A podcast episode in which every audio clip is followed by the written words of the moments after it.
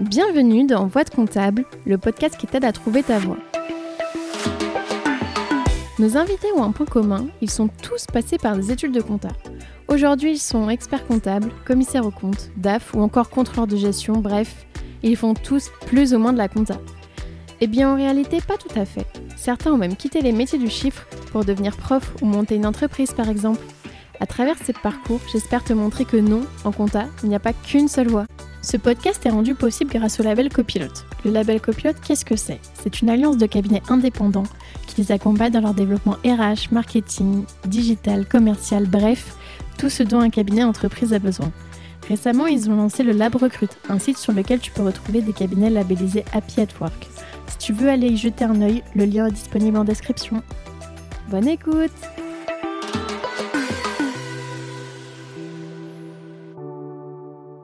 Bonjour Théo. Bonjour Julie.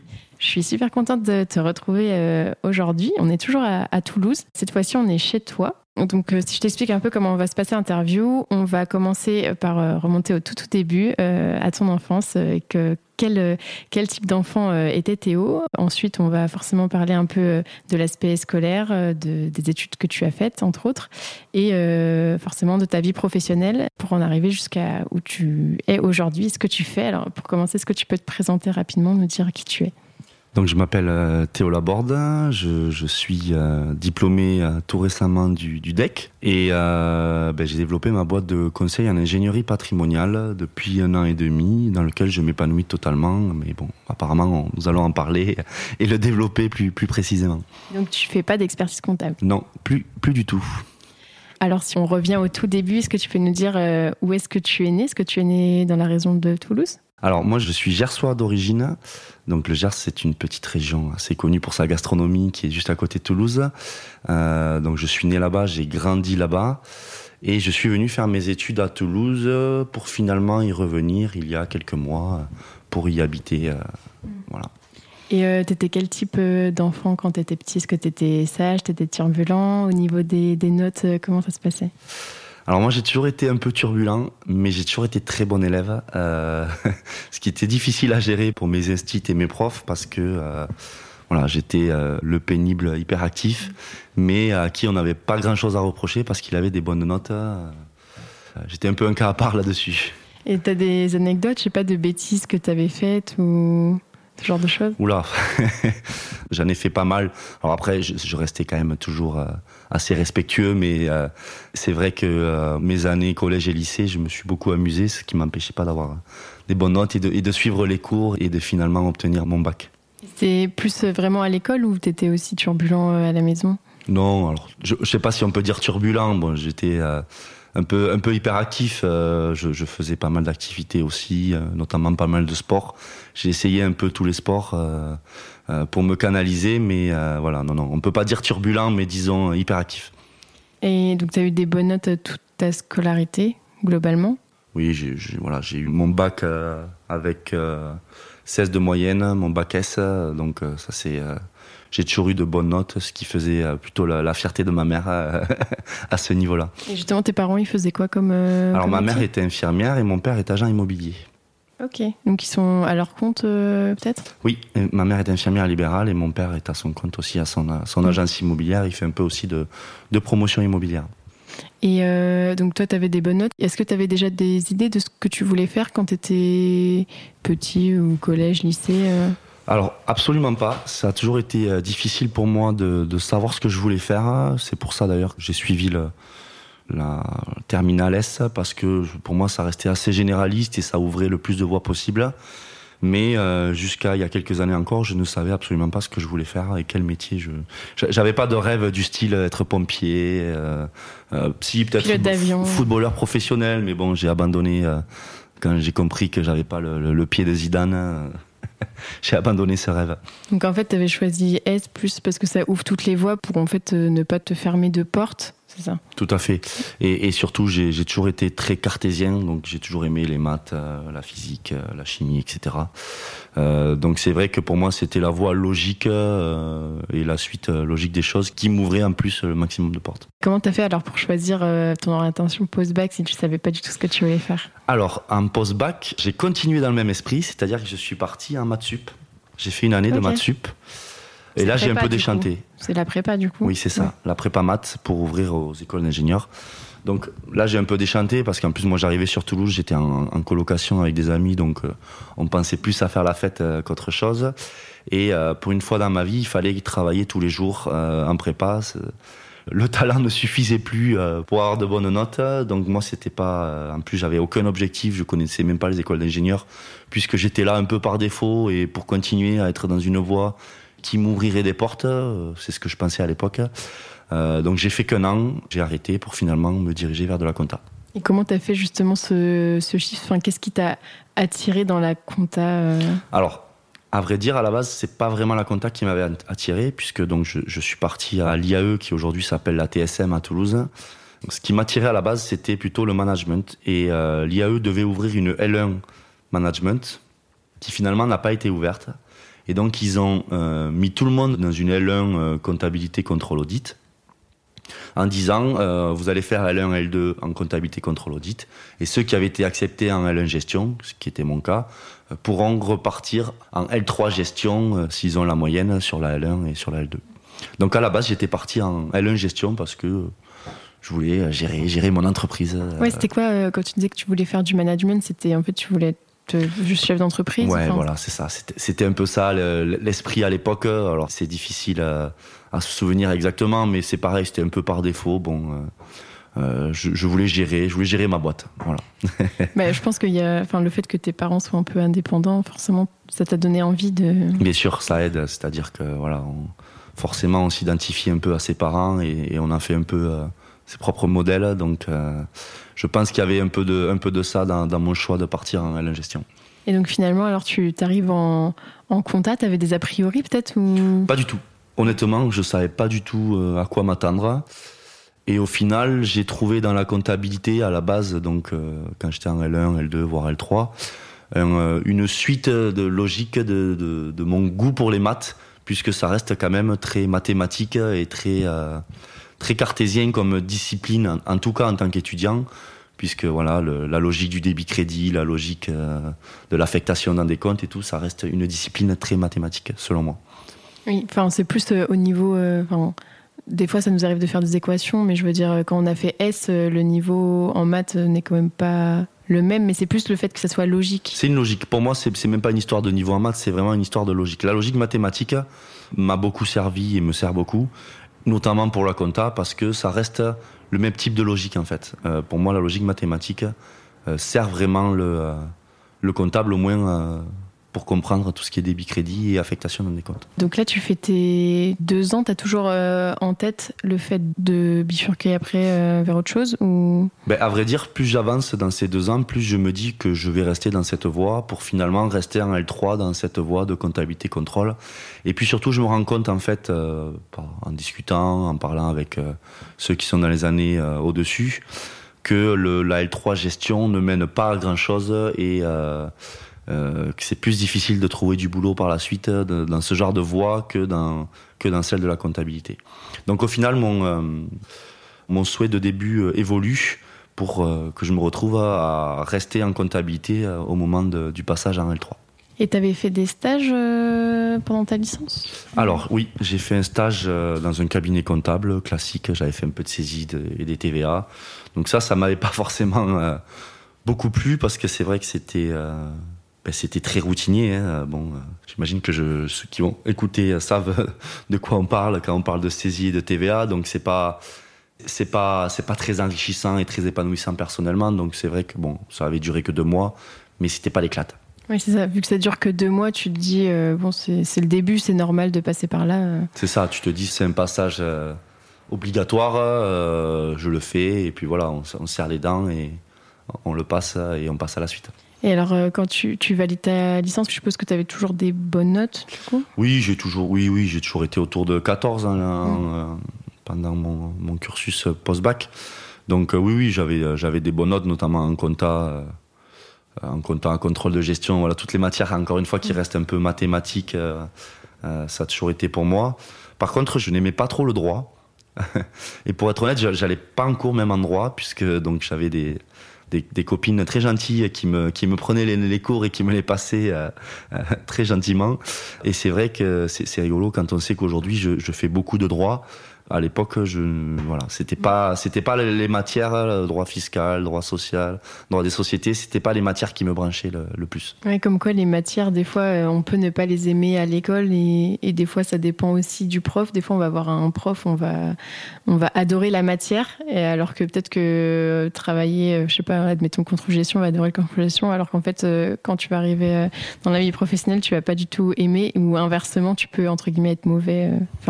Pas très bon dans cette matière à l'école et pourtant faire ton métier après en fait. C'est exactement ça. Et moi si je euh, si je rebondis sur mon cas et, celui du droit en particulier, je voyais pas d'application pratique en fait je, trouvais ça très théorique. Pas, pas intéressant du tout. Et depuis que je comprends les applications pratiques du droit, notamment du droit fiscal, du droit de société, etc., c'est vrai que je m'y intéresse beaucoup plus. Mais en fait, voilà, c'est vraiment le fait que ça me paraissait très abstrait à l'époque. C'est le fait de donner un, enfin, un sens. Exactement. Que tu vois à quoi ça sert. Enfin, c'est bête, mais des fois, enfin, apprendre euh, la même chose, mais en ayant un sens ou en juste en apprenant pour apprendre euh, bêtement entre guillemets. Enfin, ça peut changer totalement ta vision. Exactement, tout à fait. Des choses. Et donc là, tu valides ta licence. Et après, quel choix tu fais? Tu te dis, je vais continuer en master. Est-ce que tu vas en master de compta ou... Et après, ben, disons que j'ai continué à suivre la, la voie dans laquelle j'étais. Je suis allé en master euh, CCA toujours à, l'IAE, qui est aujourd'hui la TSM. Donc euh, c'était la suite logique en fait euh, après la L3. La L3 étant quand même, je pense, l'année la plus compliquée dans le parcours euh, comptabilité contrôle audit parce que on voit beaucoup de choses en comptabilité. voilà, moi après j'ai suivi le parcours classique pour valider mon master comptabilité contrôle audit. Et à ce moment-là, tu te dis je veux aller jusqu'au bout, je veux être expert comptable ou... Oui, euh, sans grande conviction, à vrai dire. C'est-à-dire que j'étais pas sûr à 100% que c'est ce que je, voulais faire. Mais en tout cas, pour moi, c'était la suite logique des choses, toujours dans cet esprit de dire on va jusqu'au bout et euh, on, on, fait le plus qu'on peut possible pour ne pas regretter plus tard et pour avoir le maximum de diplômes euh, engrangés. Et comme en plus ça se passait bien au niveau des cours, tu disais il n'y a pas de raison, enfin autant aller qui peut le plus, peut le moins. Exactement, tu as tout compris. Et euh, là, tu fais un deuxième stage en master? Je fais un stage exactement dans un CGA, donc un centre de gestion agréé, euh, dans lequel je contrôle la cohérence des déclarations de TVA des clients du CGA. Donc, pas très intéressant non plus. Donc ça, c'était en master 1, mais j'en fais un troisième en master 2 chez KPMG, que tout le monde connaît, en audit. Euh, donc là, je m'éclate, ça dure 4 mois on fait des heures en tant que stagiaire, euh, même en tant que stagiaire, on fait pas mal d'heures chez KPMG. J'ai une offre d'embauche à la sortie, euh, à laquelle je dis presque oui, pour finalement avoir euh, pour rencontrer une autre, un autre cabinet qui me propose un poste. Donc je fais l'entretien sans grande conviction, puisque pour moi j'avais déjà KPMG qui m'avait fait une offre, une offre d'embauche. et je dis au cabinet, qui est un cabinet de campagne, donc un, un, cabinet à taille humaine, on va dire, pour être pour parler euh, bien. Euh, je, leur dis que je, pour m'embaucher, je voudrais au moins avoir ce que me propose KPMG. En salaire En salaire, exactement. Ils me rappellent 15 jours après pour me dire c'est OK, on vous propose la même somme que ce que vous propose KPMG. Et alors là, j'ai sorti mon, la carte Joker, qui est le, le plus gros bluff de, de ma vie. Euh, j'ai dit, ben, j'y réfléchis. KPMG sur le CV, c'est quand même euh, exceptionnel, c'est quand même pas mal. Euh, donc, si vous me voulez, il me faut plus que ce que me propose KPMG. Compenser. Exactement, pour compenser ça. Et finalement, il me rappelle 15 jours après pour me dire qu'il me propose, je sais plus, peut-être 150 ou 200 euros net en plus que, que ce que me proposait KPMG à l'époque. Donc là, j'ai dit oui. ok, mais du coup, tu avais quand même un, un feeling et tout, enfin lors de l'entretien, ou tu voulais quand même aller là-bas? Alors, disons que euh, moi j'avais vu chez KPMG que l'évolution était très très normée chez KPMG, c'est ce qui me déplaisait un peu. C'est-à-dire qu'il fallait euh, que tu sois bon ou pas, euh, alors sauf si tu étais mauvais ou, il, te, te dégageait, mais que tu sois bon ou pas, tu évolues, tu évoluais d'année en année au même rythme que tout le monde. Donc moi j'étais assez ambitieux, j'avais envie d'apprendre vite, d'évoluer vite. Euh, et ça me, voilà, ça, me, ça me déplaisait un peu, notamment le fait qu'il y ait des grilles salariales euh, qui fait que que tu sois bon ou moyen, tu as le même salaire que tout le monde. Donc, euh, j'étais parti chez KPMG en me disant bon ben tu vas bosser, tu vas faire des heures. Mais finalement, quand j'ai vu l'opportunité ben, d'avoir un salaire aussi intéressant, voire plus surtout, pas dans Toulouse, donc c'est-à-dire qu'avec des un coût de la vie beaucoup moins moins élevé et surtout un, cabinet à taille humaine qui permettait une évolution rapide, du moins si, si, je faisais mes preuves, une évolution plutôt rapide, ben le choix a été vite fait et je suis parti vers ce cabinet à taille humaine. Et c'était pour faire de l'audit ou de l'expertise? De l'audit, 100% d'audit. Et c'était quelque chose. Euh, enfin, toi, tu n'avais pas envie de faire de l'expertise? Ben, Disons que je me suis rendu compte qu'à la sortie de, master, si on partait euh, vers l'expertise, on était plus amené à faire euh, des tâches un peu ingrates, du style saisie, TVA. Voilà. Et ça, moi, ça m'intéressait pas du tout. Et je savais qu'en audit, dans les cabinets à taille humaine, on voyait des choses beaucoup plus intéressantes. Alors, ça demandait du coup euh, une mise à niveau assez rapide, puisque on amenait à contrôler des, euh, des, comptes ou contrôler des, euh, des cycles ou des process qu'on ne connaît pas à la base. Mais au moins, on voit des choses plus intéressantes que, que de la simple saisie et, de, et des réalisations de TVA. Donc c'est quelque chose que tu conseillerais parce que c'est vrai qu'aujourd'hui, tu sais, ça peut un peu démotiver beaucoup de gens. Enfin, quand tu as un master, euh, on va dire que, que ce soit master CA ou DSCG, tu as quand même un certain niveau technique et quand tu arrives en cabinet, comme tu le dis, enfin, c'est pas forcément négatif, mais c'est la réalité dans beaucoup de cas où en fait tu arrives et en fait tu comparé aux, aux connaissances euh, que tu as euh, techniques, le niveau est quand même beaucoup moins élevé. Enfin, tu vois, ça peut être un peu frustrant ou démotivant de se dire, eh ben, en fait, peut-être que la compta, c'est pas fait pour moi. Qu'est-ce que toi, tu conseillerais peut-être de commencer par l'audit? Alors, encore une fois, aussi, ça, dépend du cabinet dans lequel on tombe. Mais effectivement, il me semble, donc là, je, parle en toute modestie avec mon expérience personnelle, il me semble qu'on voit plus de choses quand même en audit, en, en post, post-master ou post-DSCG. Donc, voilà, moi c'est la voie que j'ai prise et, et, je la regrette pas, mais je pense que commencer avec de l'audit permet d'avoir des missions plus épanouissantes personnellement au départ. Voilà. Donc oui, je le conseille. Et euh, donc toi, tu avais ton master CCA, ton DCG, tu l'as passé euh, direct après? Comment Oui, fait? alors euh, ben, dans les conditions de mon embauche, c'était, j'ai été embauché à partir du 1er septembre suite à, mon master, mais c'était, je, je, ne travaillais que trois jours par semaine jusqu'au passage de, de, mon DSCG qui était un mois et demi après, pour me permettre de réviser le DSCG. Donc oui, j'ai passé les deux, les deux yeux qui me manquaient, donc la compta et le droit, pour, pour valider tout de suite après le DSCG. Donc oui. Ouais, tu les as eu du premier coup, tu as préparé en candidat libre ou... J'ai préparé en candidat libre. Euh, alors après, le master euh, CCA à Toulouse à l'IAE euh, nous avait déjà bien préparé. C'est pour ça que je voulais, que tant que c'était frais dans ma tête, je voulais le passer tout de suite. Et ça, c'est pareil, je le conseille vivement aux gens, c'est de le passer, le DSCG, ceux qui font master CCA, de le passer tout de suite. Mm. Parce que plus on attend, plus la probabilité qu'on le passe jamais est forte. Oui, puis en plus, comme on valide, enfin, moi j'ai pas fait le master CA, mais je crois que tu dois valider, je pense, en juin, quelque chose comme ça. Donc on va dire, même si c'est chiant, euh, parce que tu aimerais bien partir en vacances, après tu peux partir un peu, je pense, mais entre guillemets, tu as l'été pour, euh, pour réviser les deux matières, donc euh, tu n'auras jamais plus le temps de réviser qu'à ce moment-là. Exactement, parce qu'après, tu es pris par le quotidien. Si tu es embauché dans un cabinet, allez, tu peux à la limite te poser deux semaines pour réviser, mais c'est pas suffisant. Mm. Notamment le droit. Le droit, moi je conseille de le moi, ce que je faisais, c'est que euh, j'ai pris un été euh, normal. Hein, euh, mais par contre, je me lisais une heure tous les soirs, je me lisais une fiche de droit pour que ça rentre, parce que c'est du par cœur, il faut que ça rentre. Mm. Et un mois, un mois et demi avant, j'ai refait des annales pour la compta, la fusion, etc. Et ça s'est bien passé. Et ça s'est bien passé.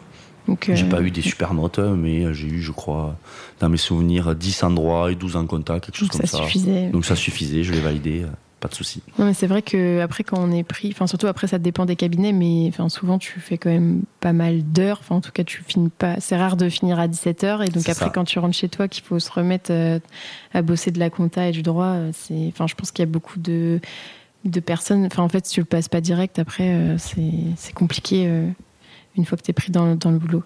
Tout à fait. Et alors tu commences ton, ton stage directement? Oui, j'ai commencé mon stage, alors directement, j'ai commencé mon stage le 1er janvier qui a suivi mon embauche. Donc je m'inscris à l'ordre en me disant tant que j'y suis, autant continuer, on verra ce que ça donne. Euh, mais bon, c'est pas les 7 ou 8 jours de formation par an qui sont euh, contraignant, donc autant le faire. c'est ça, parce qu'en première année, t'as pas, déjà, tu n'as pas d'obligation, à part les, ça. Les journées de formation. Donc, euh, Tout à fait. Autant, autant t'inscrire directement. Et euh, donc, c'était quoi tes missions exactement en, audit? Parce que c'est vrai qu'on parle pas mal de l'expertise. Qu'est-ce qu'on fait quand on est en audit? Alors, moi, ce que j'aimais en audit, euh, notamment, c'est le contact. C'est-à-dire que en audit, on n'est jamais au cabinet. Donc, on est au cabinet peut-être un, un, jour tous les 15 jours, à peu près. Euh, donc on est toujours en clientèle, on rencontre des gens euh, de, de, de, divers horizons, c'est très sympa. Moi, j'aime le contact humain, je suis, euh, j'ai des, euh, des, des, facilités sociales, on va dire. Donc euh, j'aime bien rencontrer des gens, j'aime bien échanger avec des gens qui sont d'univers différents, etc. Et ça, j'ai adoré ça en audit.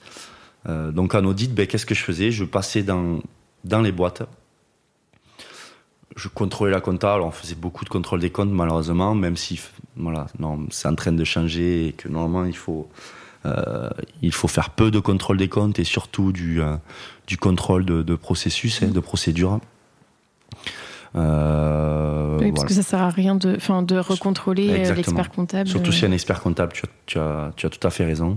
Normalement, on, on, évalue la qualité du travail de l'expert comptable. Si on estime qu'il est bon, normalement, il y a très peu de contrôle des comptes. Mais en réalité, bon, ça se passe pas toujours comme ça.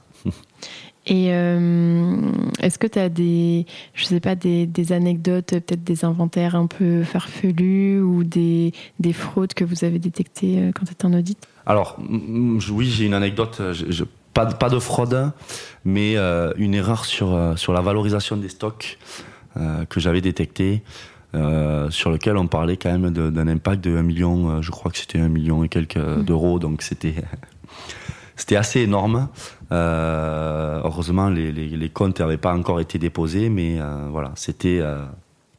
C'était volontaire, tu penses Non, c'était pas volontaire du tout. Non, non, non, c'était pas volontaire. C'était une erreur sur un fichier Excel. Une formule. Voilà, c'est ça. Je, je me souviens plus exactement, mais c'est vrai que ça avait été exceptionnel.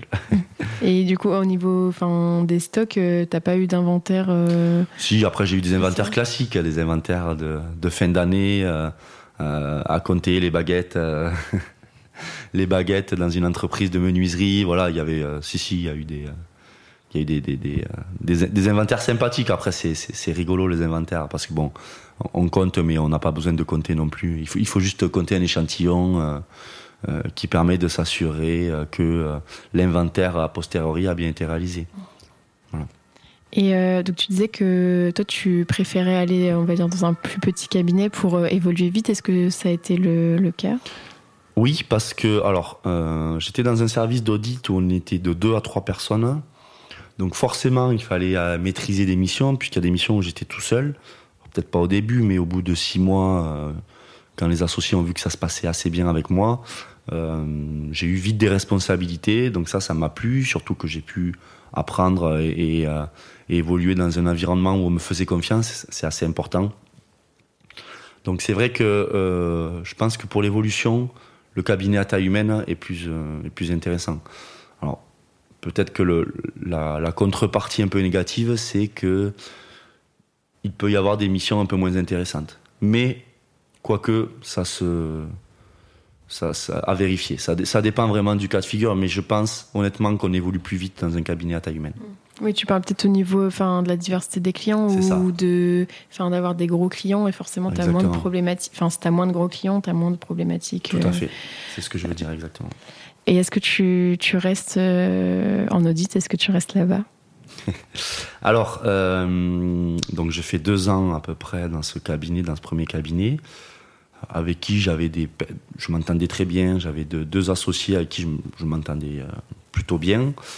Euh, et il se trouve que je me fais démarcher par par un expert comptable euh, qui habite, qui, qui, qui, exerce dans le Gers, qui exerce toujours dans le Gers, qui me contacte. Alors l'anecdote est très sympathique, qui me contacte parce que donc j'ai un, un, un, ancien collègue de promo, un ancien camarade de promo, qui a des CV qui traînent sur les sites euh, euh, de, recrutement. Et euh, l'expert comptable en question le contacte pour l'embaucher. Parce qu'il cherchait un futur associé, un, stagiaire du, DEC, pour, pour une association future. Et il se trouve que mon camarade de promo habite à Figeac, à côté de Cahors. Donc c'est pas du tout dans son dans son secteur géographique. Par contre, il l'envoie vers moi. Moi, j'avais pas du tout de, de, CV qui traînait sur les sites de recrutement. Il l'envoie vers moi et il me contacte sur Messenger. euh, T'es motivé Il, était motivé, c'est ça. Il me contacte euh, en me euh, en me chambrant en plus sur une photo de, de, de rugby euh, qui est visible sur, sur Facebook, une photo de moi. Et en me disant, voilà, c'est toi Théo Laborde qui fait le stage du deck, qui habite dans le Gers. Donc je lui réponds oui, oui. Il me dit, j'aimerais qu'on se rencontre. Et donc moi, à ce moment-là, ça se passait bien dans mon cabinet. J'avais, euh, j'avais pas du tout émis, euh, même pas l'idée de, quitter le cabinet dans lequel j'étais. Mais je me dis, euh, il faut pas se fermer de porte. Je vais rencontrer cet expert comptable euh, qui a l'air motivé pour me, pour me rencontrer. Et donc on se, on, se retrouve euh, dans le Gers à Mirande exactement pour faire un, un repas. Et ça se passe très bien, le feeling passe bien parce qu'on a des, on a des valeurs communes, on, on a que, on a que 6 ans d'écart en plus. Donc le feeling passe bien, euh, voilà. Il fait du rugby aussi? Il faisait du rugby, je fais du rugby. Donc voilà, on a vraiment des valeurs communes et des passions communes et une, une vision euh, assez, euh, assez proche. Euh, donc le feeling passe bien et je me retrouve euh, six mois après à être embauché euh, dans ce cabinet, à quitter le cabinet d'audit dans lequel j'étais, euh, avec qui j'avais pourtant des perspectives d'évolution, notamment vers une association. Euh, pour euh, arriver dans ce cabinet de, de, ce jeune expert comptable. Et là, tu fais quoi? Alors, tu fais de l'audit ou de l'expertise? Et donc, en plus, je change totalement, euh, puisqu'il ne, ne, fait pas de commissariat au compte. Donc, je, fais, je passe d'un 100% audit à un 100% expertise, euh, expertise comptable. Pardon. C'était quelque chose que tu voulais ou ça s'est fait comme ça Alors, euh, moi, c'est vrai que je, je, j'avais l'impression que ça me manquait d'avoir. Je voulais savoir ce que c'était exactement, puisque je, en faisant que de l'audit, je ne savais pas tout à fait, euh, à part la saisie, les TVA, je ne savais pas trop à quoi ça ressemblait l'émission d'expertise. Donc, c'est vrai que c'était un souhait que j'avais, mais qui n'était pas. Euh, qui n'était pas rédhibitoire, c'est-à-dire que euh, j'aurais très bien pu continuer dans mon cabinet, dans le cabinet d'audit dans lequel j'étais, à faire 100% audit euh, et à continuer mon stage. Mais euh, voilà, le, le, les rencontres font que j'ai rencontré ce, jeune expert comptable avec qui ça a matché. C'est une histoire de feeling, hein, de, tout simplement, d'intuition. Et je me suis retrouvé dans ce cabinet à faire que de l'expertise. Et donc euh, là, quand tu arrives euh, dans ce cabinet, t'es quoi? T'es en deuxième année ou troisième année Je suis, euh, je suis en fin de deuxième année, début troisième année. Oui, il me reste la troisième année à passer. Et, Et donc là, je découvre l'expertise. Je découvre l'expertise. C'est vrai que bon, ben moi, j'arrivais, les comptes étaient nickel quand je faisais de l'audit. Et là, je me retrouve à devoir appeler euh, les fournisseurs pour récupérer les factures manquantes. Donc là, je, je tombe un peu de haut parce que je me dis, mais c'est quoi ça? On n'a pas le droit de, de nous faire faire ça quoi. donc euh, euh, ça change je mets un peu six mois je mets six mois à m'acclimater quand même euh, pour découvrir les outils découvrir voilà moi je il y avait un euro d'écart je savais pas si je pouvais les voilà c'était des petits trucs et j'ai eu la chance d'être en face de l'un de travailler en face de l'un des, deux associés du cabinet dans lequel j'étais euh, qui était disponible et qui m'a beaucoup euh, aidé, notamment dans la vision de euh, bon, ben ça, laisse tomber, c'est pas grave, non significatif. non, mais Comme on audite. Exactement. voilà. Mais ça m'a aidé parce que c'est vrai qu'au début, on se dit tout il va avoir une conséquence. Et au centime près. C'est ça, on est au centime près. alors que pas du tout. Ça va, voilà. Il y a quand même une histoire de, de, de seuil de signification également en expertise comptable. Et, euh, et, alors là, donc tu fais de, de l'expertise, tu fais quoi exactement? Tu fais quand même euh, de la saisie des TVA ou? Alors, je fais pas ou très peu de saisie. Je fais un peu de TVA au départ, mais rapidement, je suis amené à ne plus en faire. Et je fais de la révision. Donc, je fais des bilans. Voilà, je fais de la révision, des bilans, je constitue l'alias. Et très vite, euh, les deux associés du cabinet dans, le, dans lequel j'étais me dirige vers euh, la mission de, euh, de, réception de prospects. Voilà, donc ça, ça me plaît beaucoup. Euh, bon, au début, on est perdu. Le prospect qui arrive et qui demande est-ce qu'il faut que je sois en SAS, SARL, entreprise individuelle, micro-entreprise. Euh, et là, je retrouve un peu le côté, euh, le côté cartésien que j'ai en moi, c'est-à-dire euh, euh, quelle est la, solution optimale. C'est un peu un arbre de décision. Quelle est la solution optimale pour le client en fonction de ce qu'il me dit, de, de, ce du chiffre qu'il compte faire, de, de, ses souhaits de développement, etc.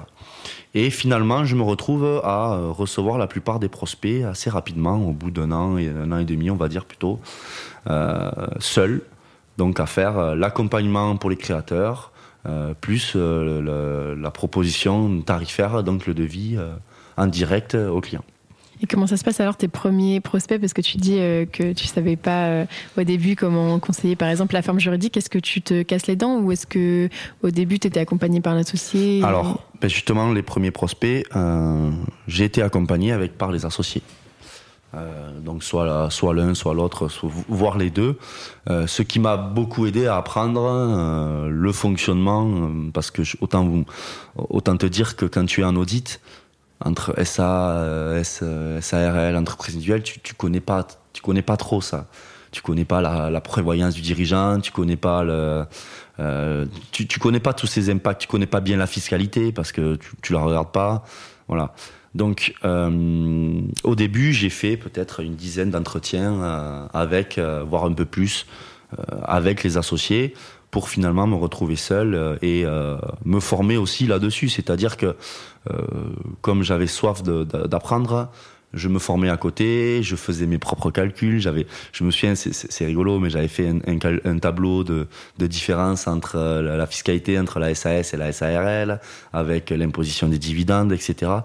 Euh, voilà, c'est comme ça qu'on apprend, je trouve, et à partir du moment où on aime ce qu'on fait, on, peut apprendre vite. Hmm. C'est pas parce qu'on ne sait pas faire euh, aujourd'hui qu'on ne saura pas faire demain. Exactement. Et à part euh, la, création d'entreprise, est-ce que tu fais d'autres missions de conseil un peu? Non, parce que je suis dans un, à l'époque, je suis dans un cabinet qui, qui progresse rapidement, puisque c'est un cabinet jeune qui aujourd'hui a 6 ans d'ancienneté, mais 15 salariés presque 20, entre 15 et 20, donc c'est pas mal, puisque c'est un cabinet qui est parti de zéro. Euh, donc euh, je fais surtout, je reçois surtout des prospects. Après, je, on va dire que j'ai de 20 à 30% de mon temps à accompagner les créateurs d'entreprise ou les prospects, parce qu'il n'y a pas que des créateurs d'entreprise, même si on reçoit beaucoup de créateurs d'entreprise.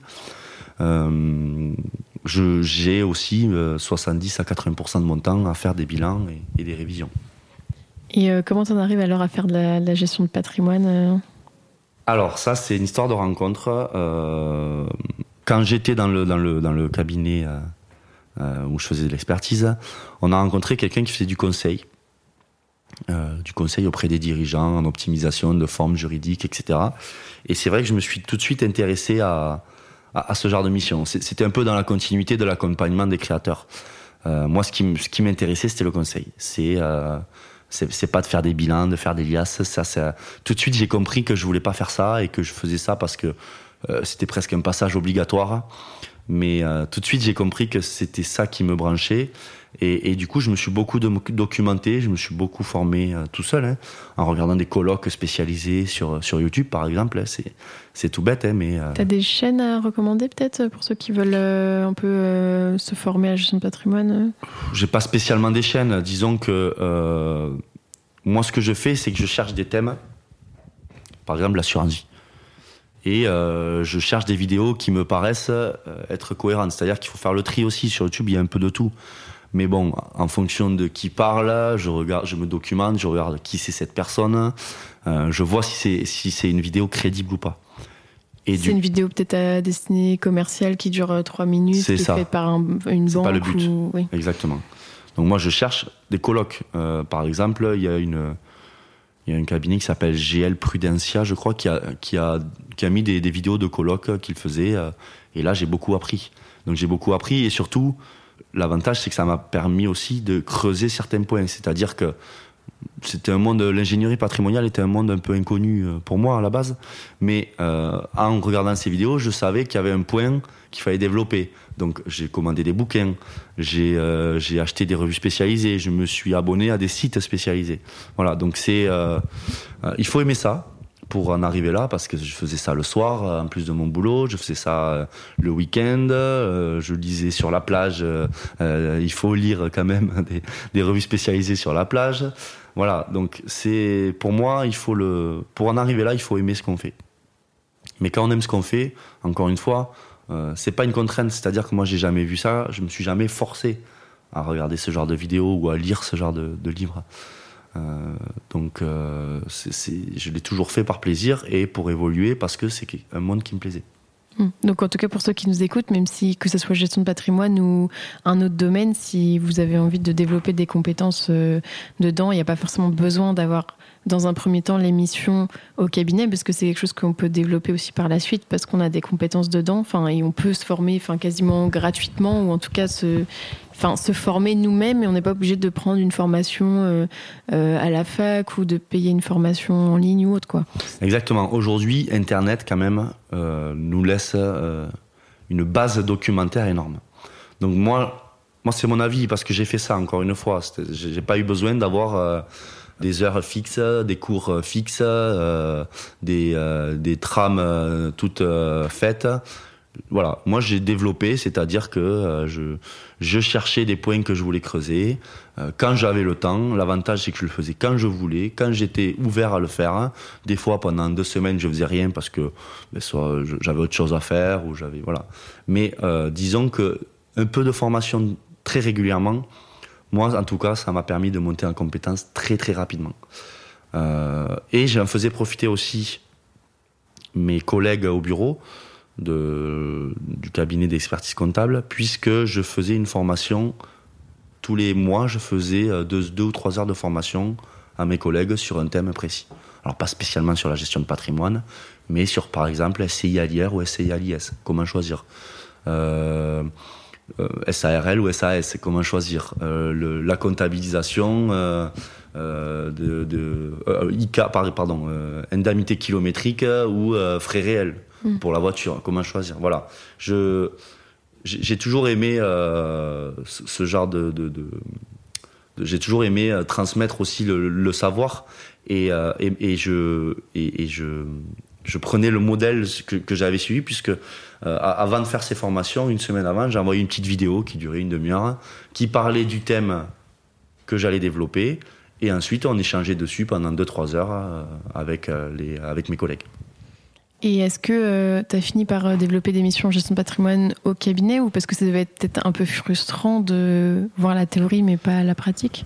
Alors, euh, l'objectif, c'était pas forcément de développer au cabinet, même si forcément ça débordait un peu. Moi, dans mon conseil, forcément, j'allais pas fermer une partie de mon savoir aux clients du cabinet. Mais très vite, euh, on a voulu, je dis homme parce que euh, c'était à la base prévu avec mes anciens patrons, on a voulu monter cette, une société de conseil. Parce qu'on a, on remarqué que les cabinets d'expertise, pour les cabinets d'expertise comptable, pardon, il est très difficile de facturer du conseil au client, euh, qui a l'impression que le prix de la comptabilité intègre le conseil. Ce, qui, est, ce qui est faux. Alors, du, conseil rapide, euh, pas de souci. Mais du conseil un peu plus poussé, euh, ça demande du temps, de la formation, des ressources humaines, etc. Donc, c'est des missions en plus. Donc, on a eu l'idée de créer cette société euh, que finalement j'ai créée tout seul parce que mes, mes patrons de l'époque n'avaient pas forcément le temps de gérer cette cette activité-là. Donc ils ont dit, il n'y a pas de souci, vas-y, euh, lance-toi tout seul, on le, on le fait en plus à côté. Donc je l'ai fait en plus de mon euh, travail de, salarié euh, dans le cabinet d'expertise comptable. donc ça, c'était enfin quelque chose que tu faisais, c'était quand même sur ton temps de travail ou c'était vraiment non. en dehors C'était vraiment en dehors. C'est-à-dire que je le faisais le soir à partir de 5 heures, si je travaille jusqu'à 5 heures par exemple euh, où je proposais un congé si j'avais besoin de, de, rencontrer un client euh, la journée. Quoi. Et c'était plus des clients du cabinet? Au début, c'était des clients du cabinet, forcément. C'était mon réseau, mon, mon, mon petit réseau professionnel, c'était les clients du cabinet. Donc j'ai démarré avec deux trois clients du cabinet avec qui ça ça, ça a très bien marché et ça marche toujours puisqu'on est toujours en contact. Euh, donc euh, c'est sûr que ben voilà, c'était c'était mon premier mes premiers contacts professionnels de, de, la société d'ingénierie patrimoniale. Est-ce que tu as des exemples du coup de, cas que tu as eu à, traiter Oui, ben, un, des premiers cas que j'ai eu à traiter, c'était un, un spécialiste, je ne vais pas donner la profession, euh, ça a peu d'importance, un spécialiste de, médical, dans le domaine de, la médecine, pardon, qui, euh, qui voulait euh, optimiser et, se constituer un patrimoine privé avec son activité. Donc je lui ai proposé un montage spécialisé avec une, avec une holding au-dessus de sa cellar là, qui permettait de se constituer un, patrimoine en franchise d'impôt grâce au régime Murphy, en intégrant euh, sa conjointe dans, le, dans la holding et en préparant la transmission à ses enfants. Mm. Voilà. Ouais, ce que tu disais, c'est que c'était plus, euh, toi, ce que tu fais en, gestion de patrimoine, c'est plus pour des clients qui sont assez gros ou qui ont une Oui, c'est-à-dire que moi, je vise, euh, je vise, alors, on va dire que j'ai 30 à 40% de mes clients qui sont quand même des professions libérales, mais des professions libérales qui gagnent bien leur vie des spécialistes, euh, des chirurgiens. Voilà. Les médecins généralistes, pour toi, c'est trop petit? Non, non, non, non. Médecin généraliste, ça peut le faire. Ça, ça dépend. En fait, il faut regarder les objectifs. Euh, c'est du cas par cas. Je ne peux pas dire forcément où ça en est, mais par exemple, une infirmière, j'aurais pas grand-chose à lui apporter. Euh, voilà. Mais donc 30 à 40 de profession libérale et après des entrepreneurs classiques, on va dire, mais qui ont une boîte déjà qui, qui tournent ou qui ont un patrimoine assez, euh, assez conséquent. Ok, et donc ça dure. Euh, enfin, tu fais ça pendant combien de temps, le fait d'avoir et la société de conseil en gestion de patrimoine et euh, le cabinet? Je fais ça à peu près six mois. Six, ouais, un peu plus peut-être, ouais, six, six mois. Et au bout de deux, trois mois, j'aimais le souhait à mes, à mes patrons de dire voilà, bon, ben, ça marche, ça me plaît, ça me plaît plus, beaucoup plus que la compta, donc j'aimerais partir. Euh, voilà, je leur dis, j'aimerais partir le plus vite possible. Par contre, je vais faire ça bien, donc je vais euh, accompagner un éventuel remplaçant. Je vais, euh, je vais prendre le temps qu'il faut. si vous avez besoin que je reste six mois, je resterai six mois. Et donc, je le dis, je pense en juin. Et je, et je finis par faire une rupture conventionnelle en date du 1er novembre. Mais tu avais fini ton stage à ce moment-là J'avais fini mon stage, oui. J'avais fini mon stage d'expertise hein, euh, depuis euh, un an presque. Mais pour revenir sur le stage, je n'avais toujours pas trouvé mon sujet de mémoire. Hmm. Euh, Alors que pourtant, si, si on, t'écoute aujourd'hui, on se dit, bah, il est trouvé le, le, sujet. Exactement. Et donc, honnêtement, j'en ai eu plein d'idées de sujets de mémoire. J'en avais un quand j'étais en cabinet d'audit sur les coopératives agricoles. Après, j'en avais un sur la formation euh, dans les cabinets d'expertise comptable, mais ça n'a jamais été avec grande conviction. Parce que j'avais pas trouvé encore le sujet qui me, qui me fait vibrer, qui m'intéresse, mm. etc. Toi, c'est important d'avoir un, sujet euh, qui te fait vibrer justement et pas un sujet par défaut. Ah, mais ça, alors, moi, c'est ma personnalité fait que je suis comme ça, mais je pense que j'aurais jamais passé le deck. J'aurais jamais écrit le mémoire, disons, si j'avais pas trouvé un sujet qui me, qui me branche, parce que euh, ça demande du temps. Il faut, il faut, il faut être, euh, pour moi, il faut être passionné. Alors, euh, c'est, c'est plus facile à dire qu'à faire. Hein. J'y, suis passé hein, par là. C'est-à-dire que je, je voyais jamais le moment où, je me lançais, où j'écrivais cette notice, parce que j'étais pas convaincu par les, par les thèmes que j'avais choisis. J'avais même pas de problématique définie. Voilà. Moi, si j'ai un conseil à donner, c'est vraiment de trouver un sujet qui, qui motive, qui branche, qui fait vibrer encore une fois, hein, c'est plus facile à dire qu'à faire, hein, parce que on fait pas tous euh, des choses qui nous plaisent dans les cabinets. Il n'y a pas toujours des clients qui ont des problématiques intéressantes. Euh, mais bon, pour moi, c'est un prérequis essentiel, à moins d'être très, très, très, très, très motivé. Ce qui n'était pas mon cas. Euh, J'étais motivé, sans plus, on va dire. Voilà, je, c'était pas, c'était pas le truc que je voulais absolument, le deck. Mais voilà, j'ai trouvé un sujet qui, qui était en relation avec l'ingénierie patrimoniale. Euh, ce qui m'a permis d'écrire euh, et d'apprendre en même temps pour mon entreprise, pour ma boîte de conseil. Donc je faisais d'une pierre deux coups et, à partir de là, ça a été très facile pour moi d'écrire le mémoire. Euh, je l'ai écrit en deux trois mois avec la notice. Donc alors je l'ai fait aussi. Je, je, me suis mis dans une situation de, assez confortable puisque j'ai écrit mon mémoire juste après ma rupture conventionnelle. Donc c'est-à-dire que j'avais plus le quotidien de salarié à gérer, euh, même si je voulais développer ma boîte, mais je pouvais le mettre un peu en stand-by le temps d'écrire mon mémoire. Tu disais que à ce moment-là, on va dire que c'était pas très grave. Tu n'avais plus forcément comme objectif ultime de passer le deck parce que tu voulais déjà plus ou pas enfin, être expert comptable Alors, bizarrement, presque, c'est à ce moment-là que je me suis dit qu'il fallait j'ai le deck. Parce que c'était une crédibilité pour moi. C'est-à-dire que le problème aujourd'hui dans la gestion de patrimoine, c'est que c'est une, profession qui n'est pas réglementée en tant que telle, et qu'il y en a plein qui se disent conseillers en gestion de patrimoine. Il y a plein de personnes qui ont fait, euh, c'est pas péjoratif, mais qui ont fait deux ans à l'accueil en banque, qui se retrouvent à, faire euh, du conseil en gestion de patrimoine, mais qui ne savent pas lire un bilan, qui ne savent pas, euh, qui connaissent pas le système fiscal, qui ne, voilà. Euh, donc, pour moi, c'était important. C'était important de se démarquer de ces personnes-là pour montrer que j'apporte du conseil, du conseil de qualité, euh, parce que j'ai cette intériorité, j'ai ce diplôme, euh, plus une formation personnelle que, que, j'ai fait. Euh, voilà, c'était ultra important et surtout, ça n'a pas été une contrainte puisque j'ai développé un outil qui me sert aujourd'hui dans ma vie, dans ma vie professionnelle. Hum. Et justement, qu'est-ce que, quelle différence tu fais entre quelqu'un qui, qui serait en banque, par exemple, et qui un peu se revendiquerait ou aurait dans son titre, en tout cas, de la gestion de patrimoine. Et toi, ce que tu fais aujourd'hui, est-ce que c'est similaire ou pas du tout? Alors, disons que moi, je fais de la gestion de patrimoine, mais axé euh, conseil juridique et fiscal. C'est-à-dire que je ne propose jamais de produits à mes clients. déjà, je, moi, je n'en commercialise pas, d'une. Et de deux, euh, quand on parle de produits, pour moi, les produits de défiscalisation, par exemple immobilier, sont pas des bons produits. Parce qu'il y a tellement d'intermédiaires à rémunérer qu'au final, l'opération économique est mauvaise. Alors certes, l'opération fiscale est bonne, mais si l'opération économique est moins bonne que ce, enfin, ne, vient pas euh, vient compenser en négatif l'opération fiscale, c'est dommage. Si c'est pas rentable. Euh, c'est ça, si c'est pas rentable, euh, c'est bien d'aller chercher la carotte fiscale, mais moi, je préfère dire à mes clients, on va plutôt chercher la rentabilité, on va voir comment limiter l'impact fiscal, plutôt que de réfléchir à l'envers. Il ne faut pas réfléchir fiscalité en premier. Il faut réfléchir économie en premier, la fiscalité n'étant qu'un accessoire à, l'opération économique.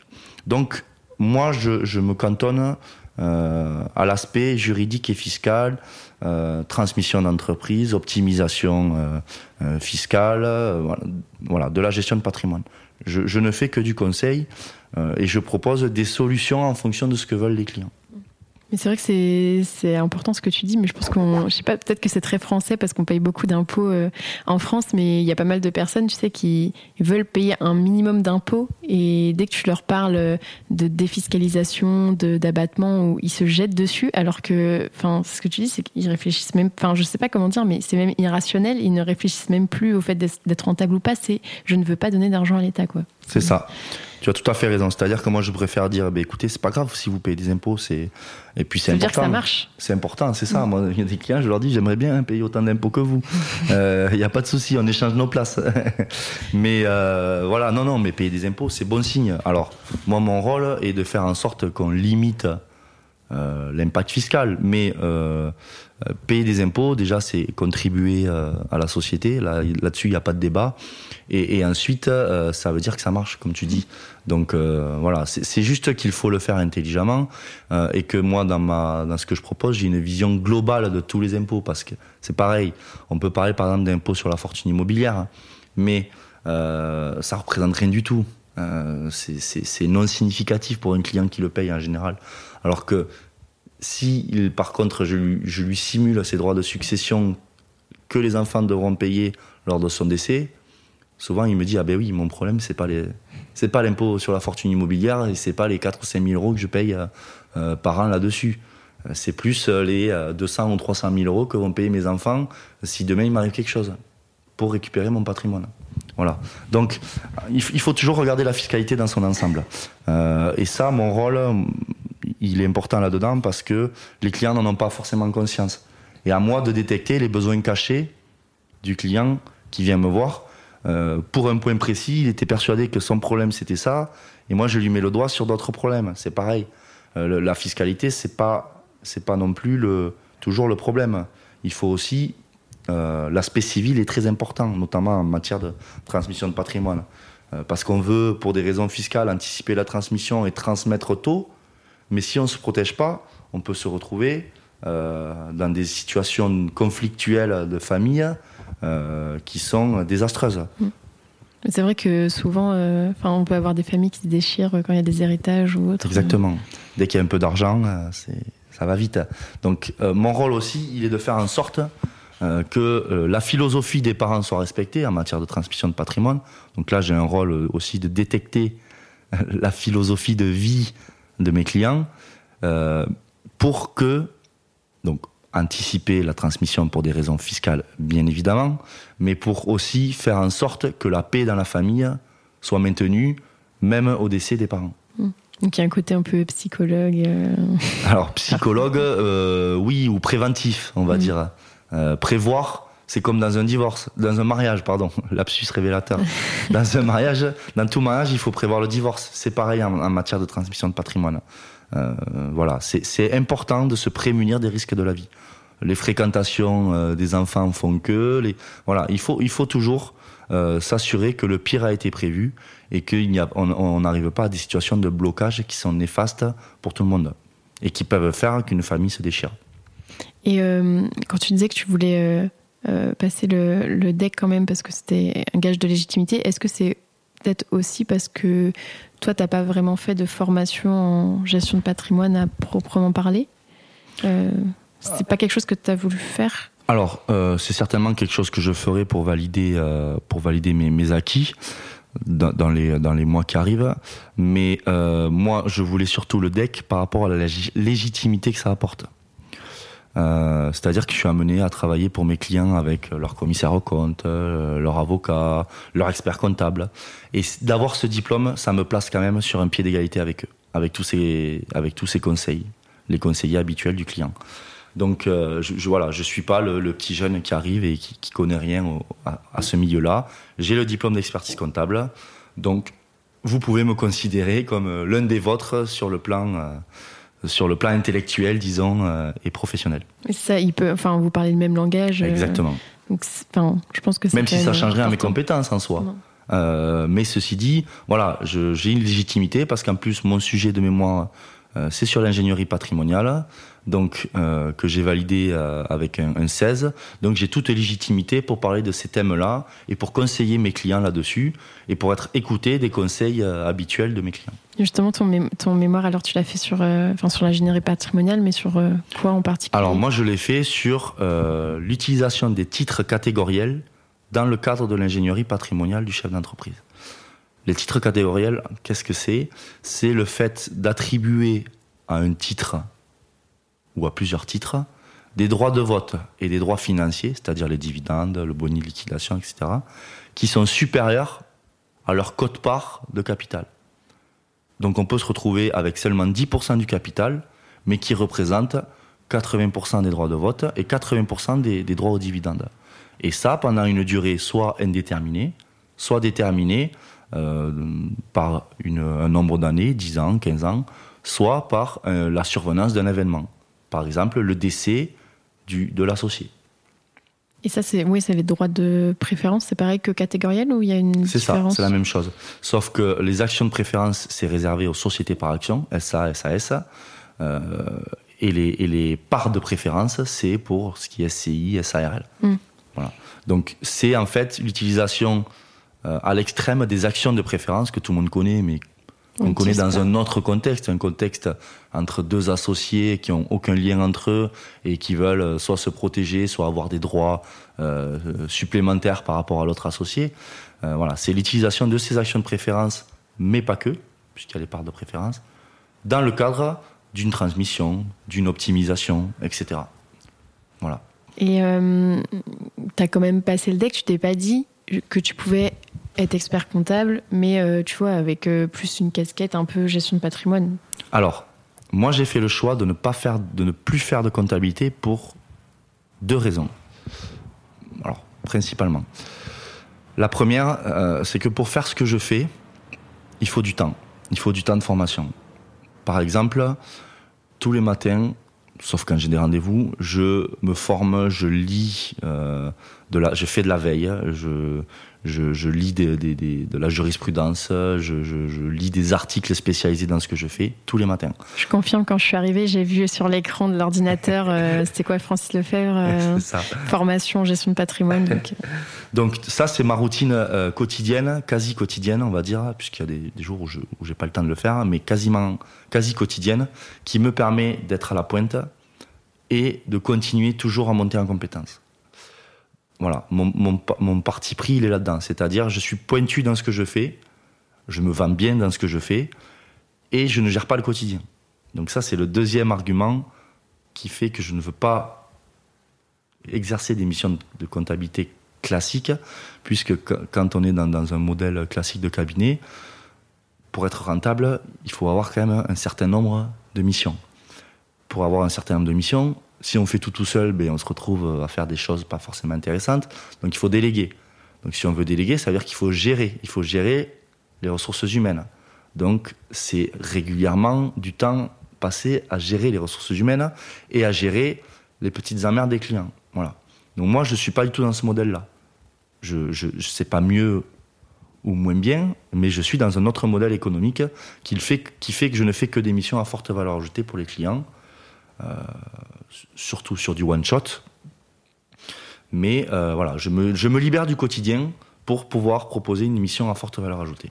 Tu dis que tu te formes, on va dire, quotidiennement. Est-ce que euh, pour toi, ça veut dire que un collaborateur comptable ou un expert comptable qui ferait une formation par-ci par-là en gestion de patrimoine, c'est pas du tout suffisant?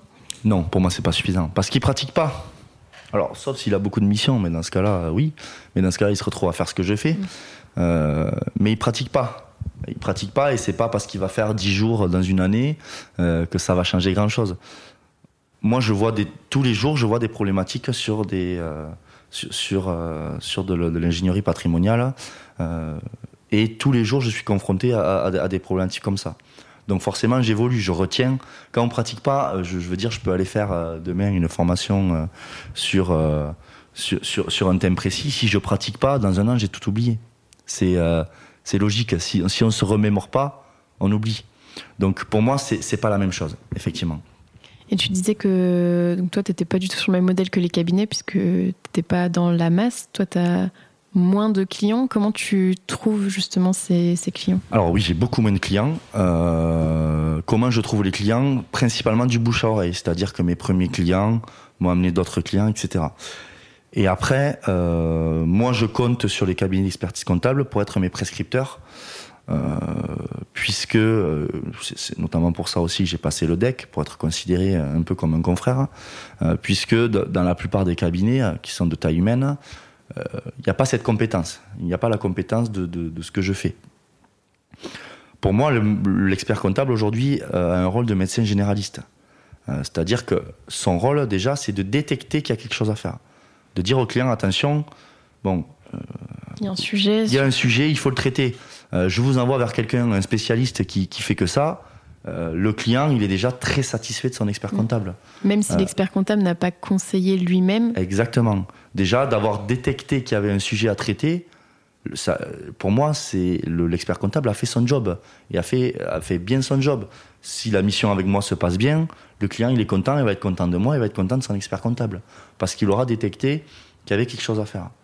Et aujourd'hui, l'expert comptable et, même celui de demain, il a tellement de choses à gérer, que ce soit l'informatique, que ce soit les ressources humaines, que ce soit le social, euh, le juridique, euh, voilà. La période fiscale. La période fiscale. Non, mais c'est ça. Donc il n'a pas le temps de faire ça et, de se former là-dedans.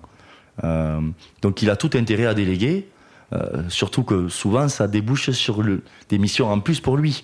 S'il y a une création de, de société, c'est une situation. Exactement.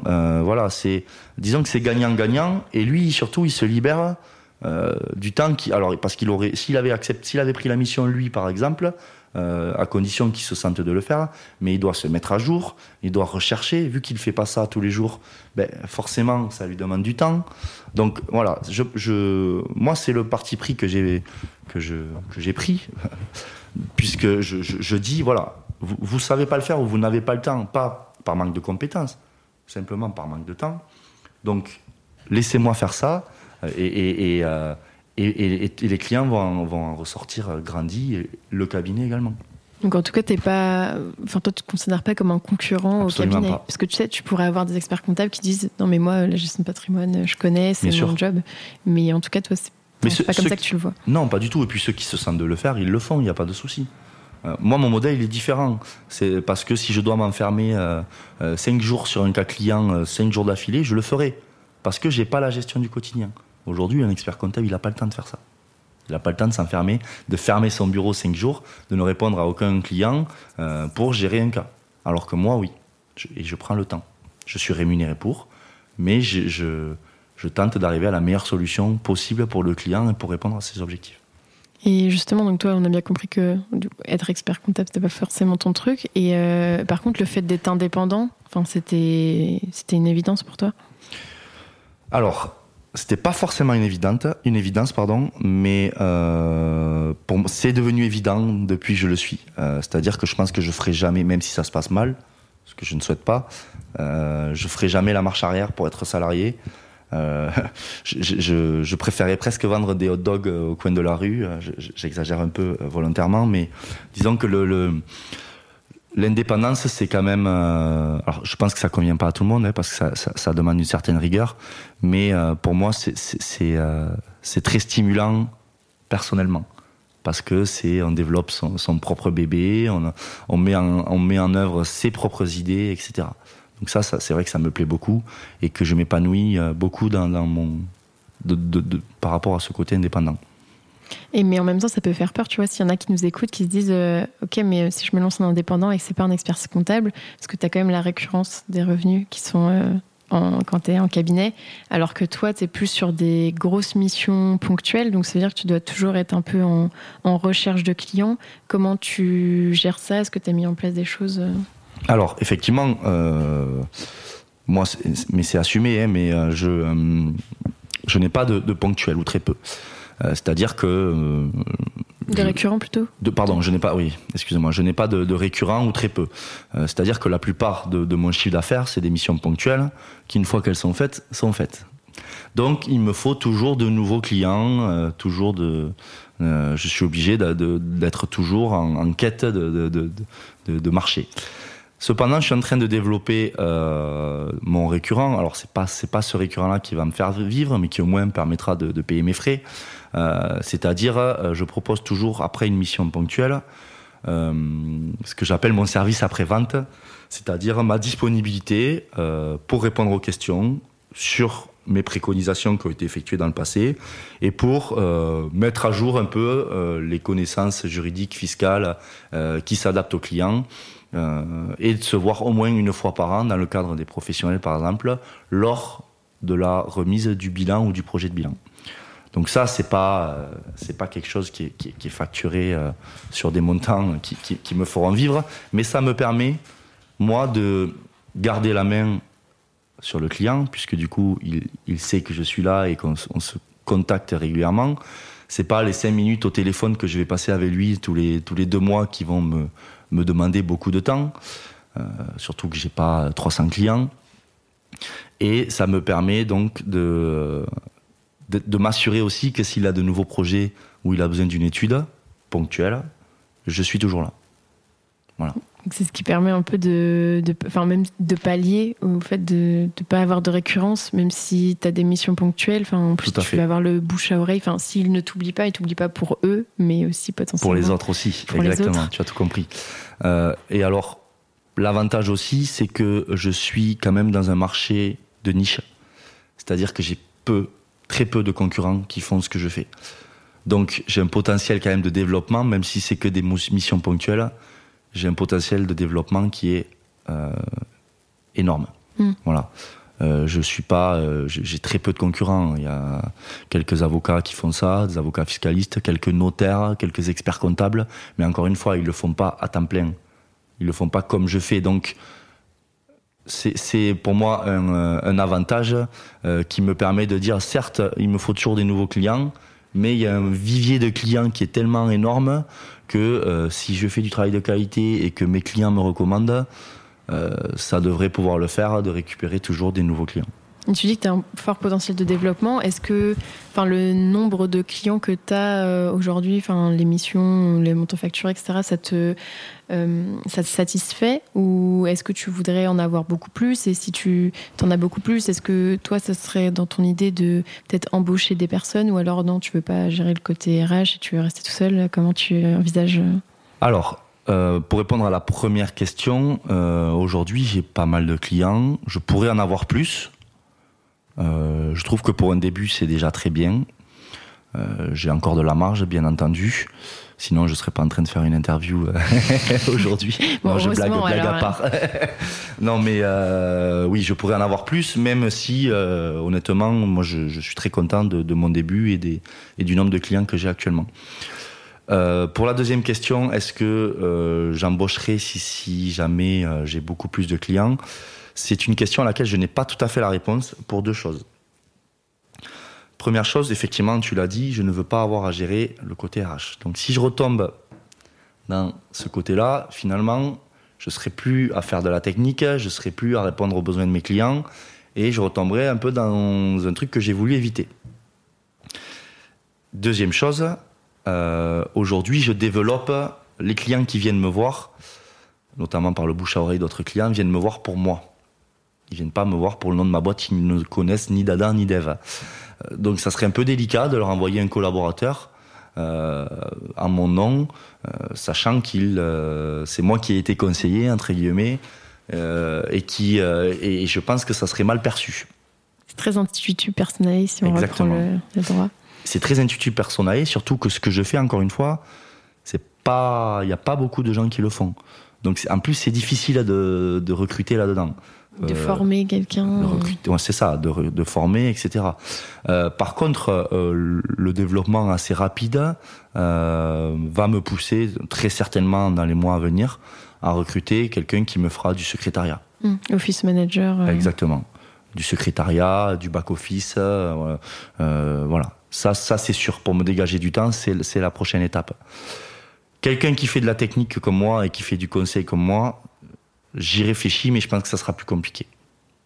Oui, tu veux vraiment te concentrer sur ton cœur de métier et juste euh, te débarrasser des tâches administratives. Euh, Tout à fait. qui te prennent du temps. Et euh, est-ce que tu as prévu, parce que comme on l'a dit, du coup, en soi, en gestion de patrimoine, tu n'as pas forcément de formation aujourd'hui. Est-ce que c'est quelque chose que tu envisages quand même? Oui, c'est quelque chose que j'envisage pour valider ben, l'auto-formation entre guillemets que je que, que j'ai fait jusqu'à maintenant et que je continue à faire tous les jours. Euh, soit en VAE si je peux. Alors, c'est peut-être un peu prétentieux avec le, le, le, faible, la faible expérience que j'ai, mais je pense qu'au niveau des connaissances, j'ai quand même, je suis quand même allé assez loin. Soit en formation, euh, en formation continue. Euh, euh, je, je, suis à la recherche actuellement en fait du, du, du prochain diplôme que je vais passer. C'est sûr que je vais en faire un, euh, mais je viens d'avoir le deck, donc euh, c'est vrai que chaque chose en son temps. Et tu as des, des, exemples de pistes euh, Qu'est-ce qui existe aujourd'hui comme, euh, comme diplôme en ben, par exemple, Alors, par exemple, moi, je, je, je là, j'ai contacté euh, Monsieur Leroy, euh, qui est le, le, responsable de l'ingénierie patrimoniale à, à l'UT1 de Toulouse.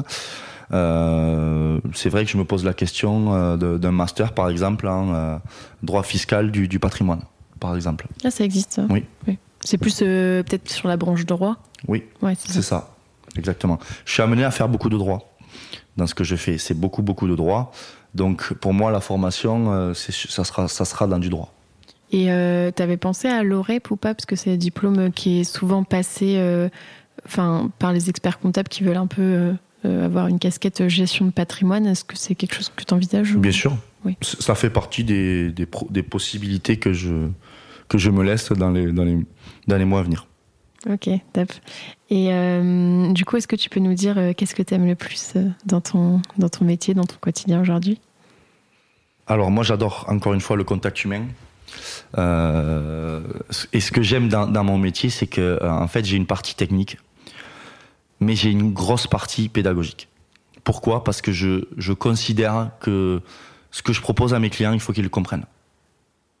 Je leur dis, si vous comprenez pas pourquoi je vous propose ça et pourquoi on fait ça, on fait pas. Donc moi j'adore, euh, j'adore expliquer, euh, expliquer un montage, expliquer une préconisation, expliquer euh, le, le, choix que je leur conseille. et le vulgariser parce que ben, c'est des, des concepts qui sont pas évidents pour tout le monde. Donc il, faut, il faut pouvoir le vulgariser et le mettre à la portée de monsieur et madame X qui veulent mmh. comprendre pourquoi je leur conseille ça. D'ailleurs, des fois, j'ai l'impression d'assister à un repas de famille, notamment en matière de transmission de patrimoine. C'est des gens qui ont l'âge de tes parents. C'est ça. Euh, en matière de transmission de patrimoine, euh, quand j'explique mes préconisations, souvent j'ai les parents et les enfants qui sont là. Donc, euh, je rentre vraiment dans l'intimité des gens, ça j'adore. C'est-à-dire que je vois des gens, encore une fois, de, euh, comme en audit un peu, hein, de, des gens d'horizons différents, qui ont des problématiques différentes, euh, qui ont une façon de voir euh, chacun qui est différente les unes des autres. Voilà, je, je suis amené à rencontrer plein de personnes, à échanger avec plein de personnes, et je trouve ça très enrichissant. Et est-ce que comment ça se passe? Alors Tu les reçois chez toi? Ou c'est, enfin, des fois c'est par visio, par Alors, téléphone? Moi, j'ai mon cabinet à Gimont, donc j'ai un, un, cabinet où je peux recevoir les gens, mais la plupart des rendez-vous se font chez les clients, soit chez les clients chez eux, soit dans leur entreprise, etc. souvent, ils préfèrent que je me déplace plutôt que d'amener toute la famille euh, au cabinet. Oui, euh, c'est compréhensible. Et euh, du coup, tu parlais au niveau de la vulgarisation. Est-ce que tu fais euh, des petits schémas euh, enfin, sur une feuille de papier ou est-ce que tu as un tableau Alors, quand je présente mes préconisations, je le fais toujours sur PowerPoint. Ok. J'ai euh, un double écran si on n'est pas nombreux. J'ai même une, euh, un rétroprojecteur que je diffuse sur un mur, toujours. et je passe, je, je, présente mes 10 slides où je dis voilà, aujourd'hui on en est là, vos, vos objectifs c'est ça, voici ce que je vous préconise. Et on échange. Ça dure une heure, une heure et demie, deux heures en fonction du cas. Euh, et pour mes gros clients, euh, c'est euh, cinq ou six présentations comme ça.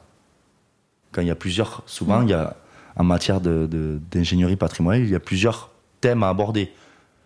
Donc je les laisse digérer, les clients. J'aborde un thème, on se revoit dans deux semaines, on aborde un deuxième thème, etc. Je les laisse digérer parce qu'il y a beaucoup d'informations, il faut qu'ils assimilent ce que je leur ai dit, il faut qu'ils assimilent le fonctionnement de, ce que j'ai présenté, etc. Oui, et puis. Euh, attends, qu'est-ce que je voulais dire? Euh, Toi, tu disais que tu faisais euh, des présentations. Oui, parce que, en fait, en fonction de. Tu peux présenter un dispositif. Et en fait, il y avait un aspect que tu ne connaissais pas et que la personne va te, C'est ça. dire. Tu, as, tu, as, tout à fait raison. C'est un échange. Mm. C'est-à-dire que moi, j'arrive avec une idée reçue de ce que je leur propose parce que pour moi c'est le mieux, mais ils m'ont pas donné une, une, variable qu'ils avaient oublié de me donner, qui fait que ça change tout. Donc c'est toujours en évolution. C'est pour ça que c'est jamais, euh, je, jamais je prends euh, les infos, je remets un rapport et c'est fini. C'est toujours un échange. L'émission dure 3, 4, 5, 6 mois. Voilà. C'est euh, du temps. Alors il y en a qui sont rapides et j'ai pas que des grosses missions qui durent 4 euh, ou 5, 4 ou 5 mois. Mais c'est du temps, euh, c'est euh, du temps passé avec les gens, parce que c'est comme ça pour moi qu'on arrive à comprendre ce qu'ils veulent et à intégrer leur philosophie de vie. Et c'est une adaptation quotidienne à ce qu'ils demandent. Et qu'est-ce que tu aimes le moins alors dans ton métier? honnêtement, il n'y a pas grand chose que j'aime pas faire. Euh, si après rédiger des rapports, c'est pas toujours. Euh, je fais toujours un rapport final en fait. Rédiger le rapport, c'est vrai que bon, c'est pas le, plus euh, le plus intéressant, mais c'est important. Et peut-être l'administratif, parce que tu disais que tu voulais prendre quelqu'un. Oui, après, j'ai pas énormément d'administratif à faire au final, à part, à part faire des rapports, à part faire ma compta, la facturation, mais bon, ça va vite. Et puis, je, je, je, sais faire ma compta quand même en tant que diplômé d'expertise comptable. du coup, tu as, quand même un cabinet d'expertise comptable ou Non, je fais ma compta quand même. C'est le minimum, non?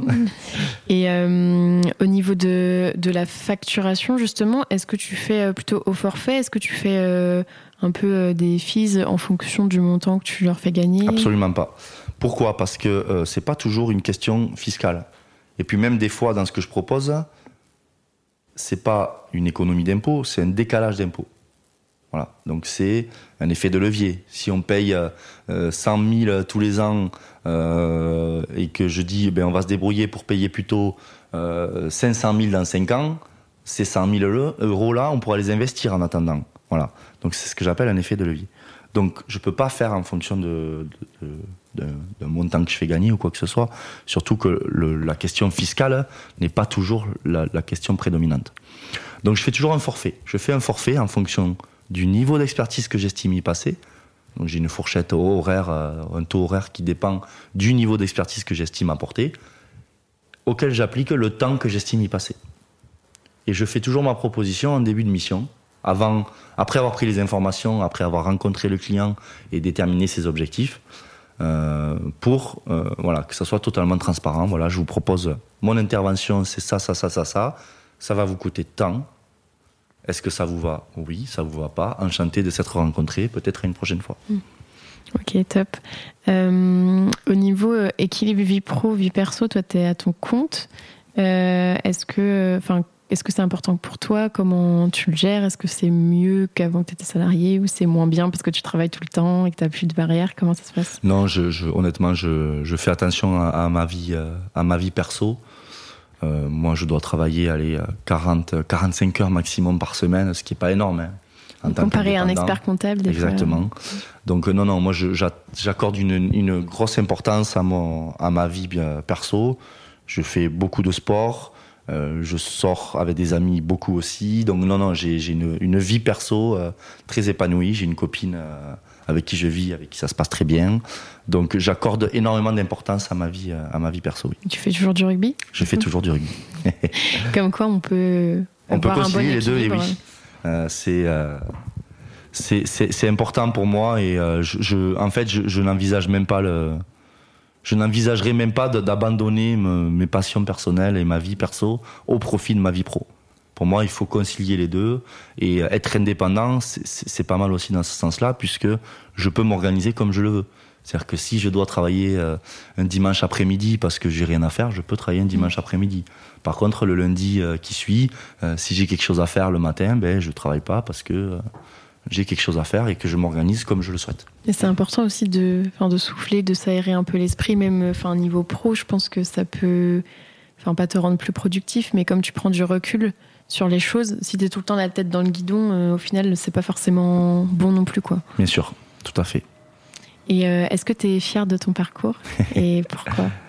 oui, je suis fier, oui, ça va. Je, honnêtement, oui, je suis assez fier de mon parcours parce que ben, je, viens d'obtenir quand même le, diplôme d'expert comptable, qui est quand même un diplôme, euh, alors pas bac plus 8, mais quasi, qui est quand même un diplôme assez euh, convoité. Donc euh, avec une, notamment une, une, jolie note à mon, à mon, à mon mémoire. Donc oui, je suis je suis assez fier et puis en plus créer ma boîte avant 30 ans et la développer, être tout seul, c'est quand même un euh, c'est quand même une, une, certaine fierté pour moi. Alors, je je, je, sais pas dans, dans 20 ans euh, ce que, je serai professionnellement, mais pour l'instant, je suis assez euh, content et fier de mon parcours.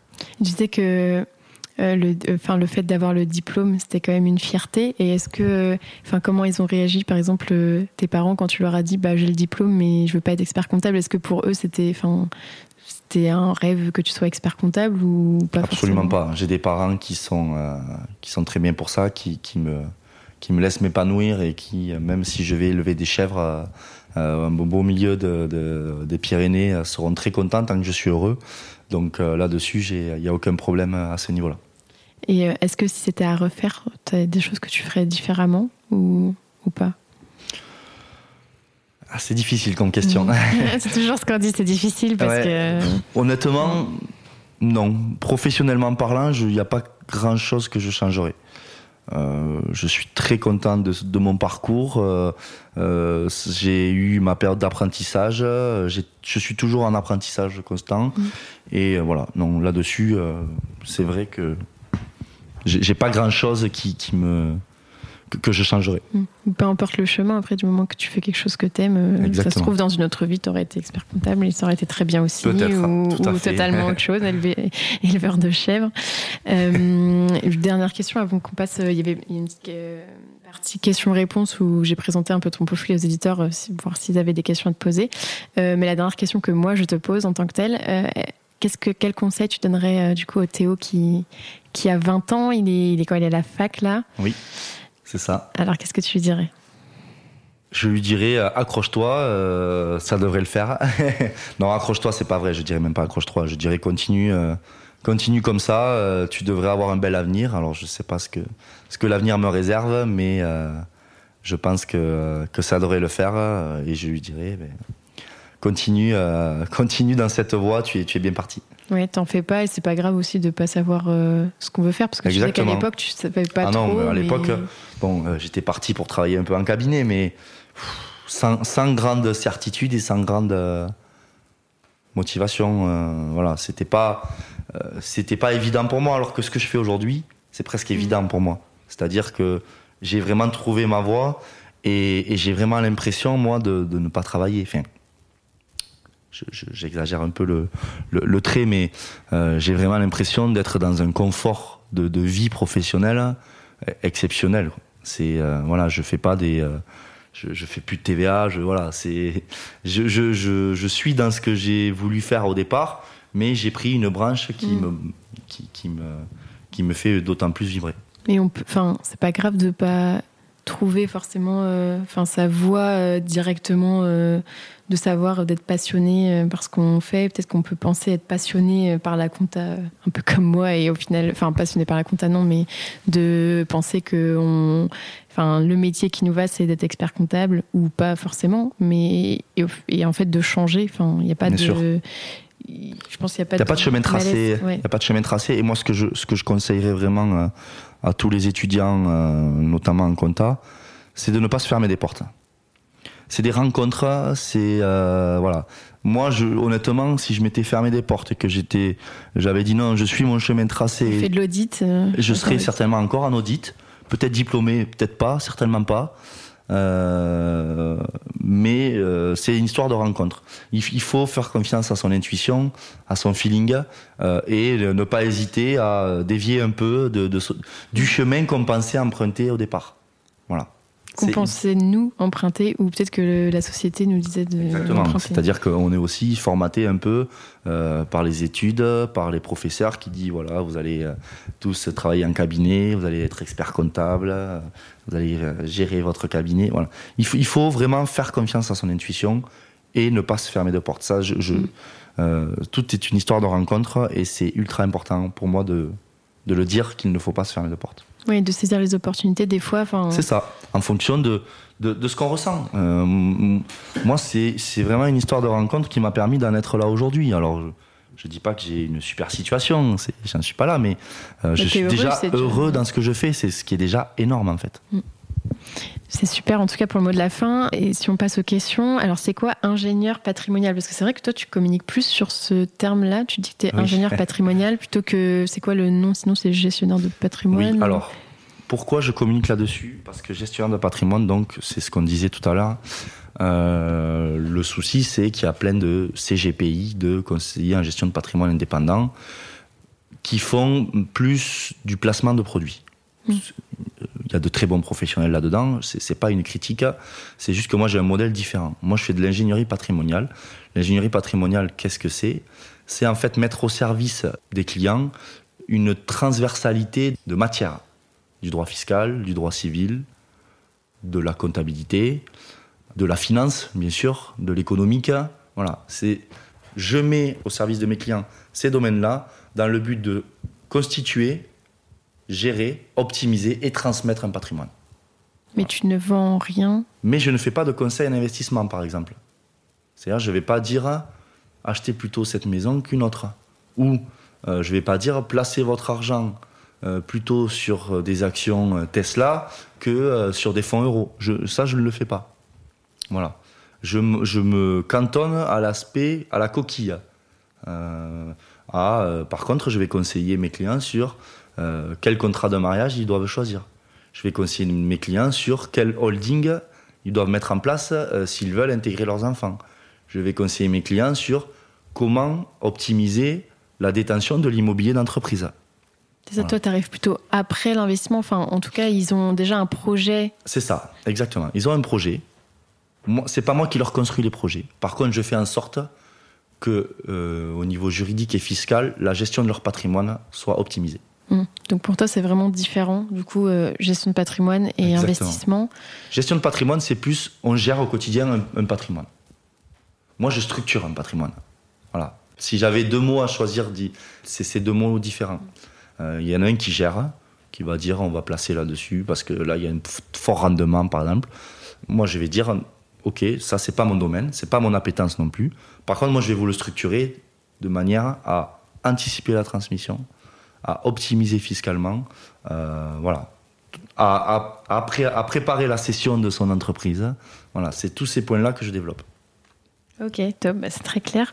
Euh, comment se former à la gestion de patrimoine si on est euh, expert comptable ou expert comptable stagiaire? Et du coup, moi, je rajouterai une question. Est-ce que pour toi, on peut avoir les deux casquettes? Est-ce que pour toi, on peut être, euh, on peut être un peu les deux, entre guillemets?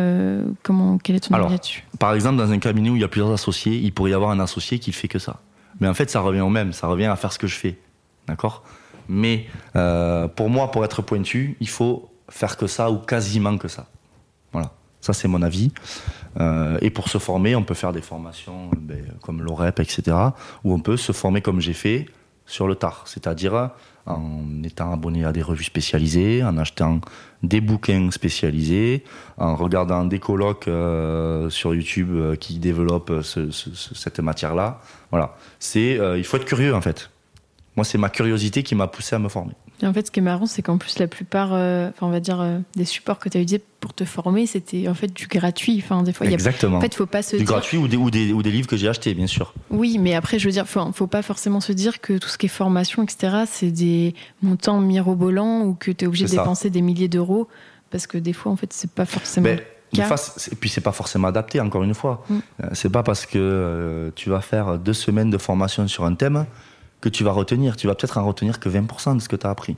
Parce que tu auras eu euh, tellement d'infos en même temps que tu n'auras pas mis en œuvre tout de suite que tu ne vas pas les retenir. Alors que si tu en vois un peu tous les jours ou un peu toutes les semaines euh, et qu'en plus tu as des cas où tu peux les mettre en pratique, là tu vas retenir. Et donc tu vas pouvoir euh, organiser toi-même ta montée en compétences. Oui, c'est ça. Et du coup, peut-être, outre euh, le fait de se former sur l'aspect théorie, si on veut vraiment être bon en gestion de patrimoine, il faut faire en sorte d'avoir des cas. Donc, peut-être que si Bien on l'a pas dans son cabinet actuellement, par exemple, qu'on est expert comptable stagiaire et qu'on souhaite vraiment s'orienter là-dessus, Il y a toujours des cas. Dans un cabinet, il y a toujours des cas. il faut savoir les trouver aussi. Exactement, il faut savoir les détecter. Mais il y a toujours des cas. Euh, même euh, si c'est des petits cas, il y a des cas. Ouais. C'est- obligatoire. C'est être curieux et C'est toujours. curieux, euh, à moins d'avoir que des, que des créateurs, par exemple, qui ont entre 25 et 30 ans. La probabilité qu'il y ait que ça dans un cabinet, Encore est si- s'ils faible. ont une très bonne rémunération. Oui, voilà, il y a toujours des choses à il y a faire, en fait. toujours un sujet. C'est ça, exactement. Super, bah écoute, merci beaucoup Théo pour, euh, Merci pour à ton toi. temps. Euh, et puis bah, je te souhaite, est-ce que tu as des vacances quand même? Tu prends des vacances? Ah oui, je pars en septembre à Bali. Ah. 20 jours, donc Du coup, la- profite aussi. c'est l'avantage d'être indépendant, tu décales tes Exactement. vacances. euh, Je décale mes vacances, donc là je vais travailler en août, même si c'est sur euh, un rythme assez allégé, euh, pour profiter quand même du, du beau temps. Mais euh, non, non, je pars euh, 20 jours à, à Bali euh, en septembre. Ok, bon, bah, je te souhaite des bonnes vacances euh, en avance alors. Merci. Félicitations, tu as été au bout de cet épisode. Tu peux m'envoyer un message sur LinkedIn ou Instagram pour me dire ce que tu en as pensé. Les suggestions de profils sont aussi les bienvenues. Si tu veux m'aider à faire connaître le podcast, tu peux le noter 5 étoiles sur Apple Podcast ou le partager à deux amis, c'est gratuit. Pour découvrir le prochain épisode, je te donne rendez-vous dimanche prochain à 10h